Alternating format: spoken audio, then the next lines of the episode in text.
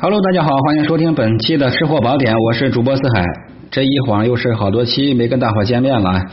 为什么呢？因为最近正在研究夏天非常火爆的啊，这个湖北潜江拥有二十多年开店历史的火爆香辣小龙虾的绝密做法，在北方地区很多也管这个叫麻小，就是麻辣小龙虾，小龙虾的意思啊。这小龙虾吃起来非常的让人上瘾，尤其是那种香辣口味，但是无论如何在家里面很多人是怎么也做不出来，这个很好理解啊，因为每一家有每家的高招啊，俗话说各村有各村的地道，做美食也是啊，每个人有每个人的绝密的配方。今天海哥跟大伙分享的就是这家二十六年的专业烧虾的这个配方，精确到克的啊！如果哪位感兴趣，可以在家里面自我尝试一下，尝尝这个在家里面就能做出来的正宗老店味道是如何的一个配比。当然，如果你要想创业，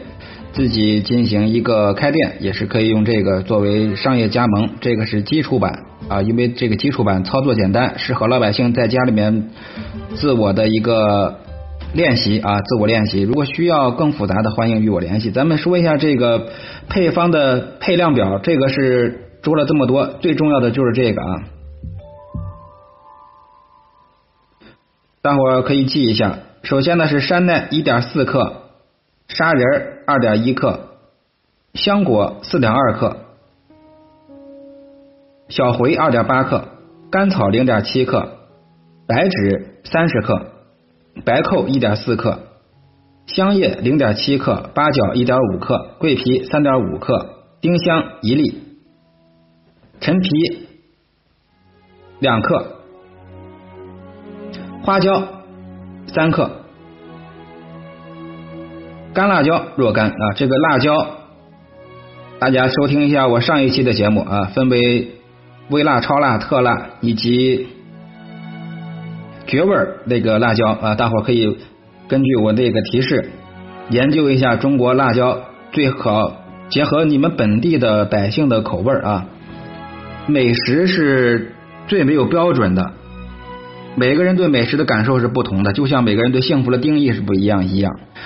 对不对？所以很多人觉得拥有一些物质上的奢华就是幸福，但是呢，对于一个标准吃货来说，能够吃到真正的美食，对于一个真正驴友来说，能够领略到大自然的美景，这就是一种幸福。标准是自己给自己定的，所以我们这个口味如果在家里面做的话，可以根据自己在家里面的家人的口味进行一个适当的增减。在这里给大伙说一下，如果大块的香料比如草果之类的，要用锤子弄碎，这样是为什么呢？确保在烧菜的时候让它的味道更加的进入到食材里。买白芷的时候要买长片而不要买圆片的，圆片的没有香味，大伙记好，白芷一定要买长片的。刚才我说的呢是一份的量，做一份的量，一份大概就是两斤左右啊，两斤左右。制作过程是这样的，首先我们来炒糖，用色拉油呢，也就是用六两的油放入糖，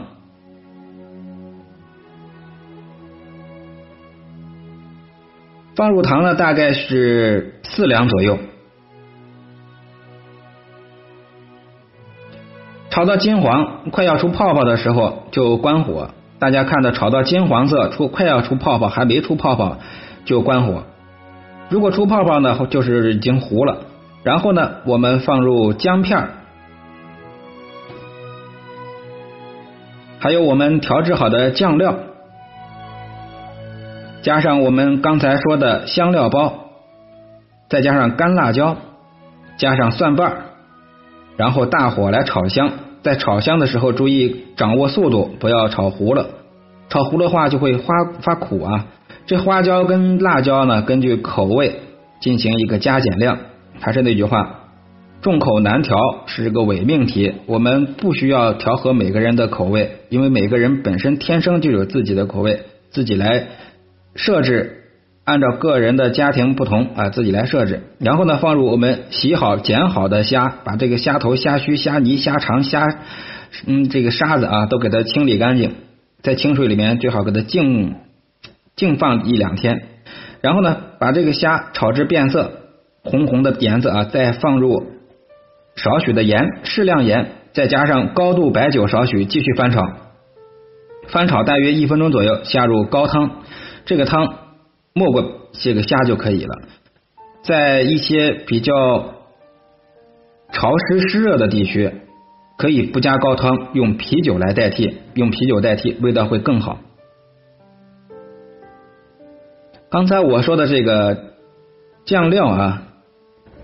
是这样组成的啊，分别是鸡精两勺、味精两勺、十三香三勺、白糖三勺、味黄粉半勺、甜面酱小半勺啊。有些朋友说味黄粉是什么东西啊？是不是要呃鼓励我们去买你的东西？在这里郑重告诉大家，这个并不是让大伙来我这里买，大伙可以在某宝上可以去找一下，也可以在微店里面去找一下啊。我做这个节目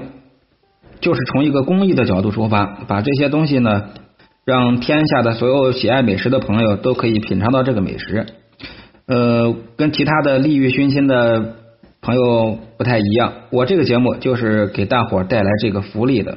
当然，如果你要是想购买这个正宗的、完整版的，也可以与我联系啊，我这边只收一个工本费，没别的，就是交朋友。四海本人就是爱交朋友啊！最后注意收汁儿的过程，这个收汁儿非常非常非常重要啊，非常重要。这个锅底呢，看一下，如果你加的汤剩三分之一的时候，放入蚝油、鸡粉、小半勺猪油，小火呢慢慢的收汁儿。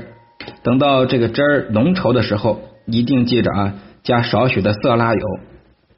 这个收汁儿是个绝活啊，你大伙记好啊。猪油加入猪油，小火慢慢的收，等到汁儿浓稠了，再加少许的色拉油。如果这个汁儿不够浓稠，可以勾少许的水淀粉来勾一个薄芡。起锅蒸盘，撒上葱花就行了。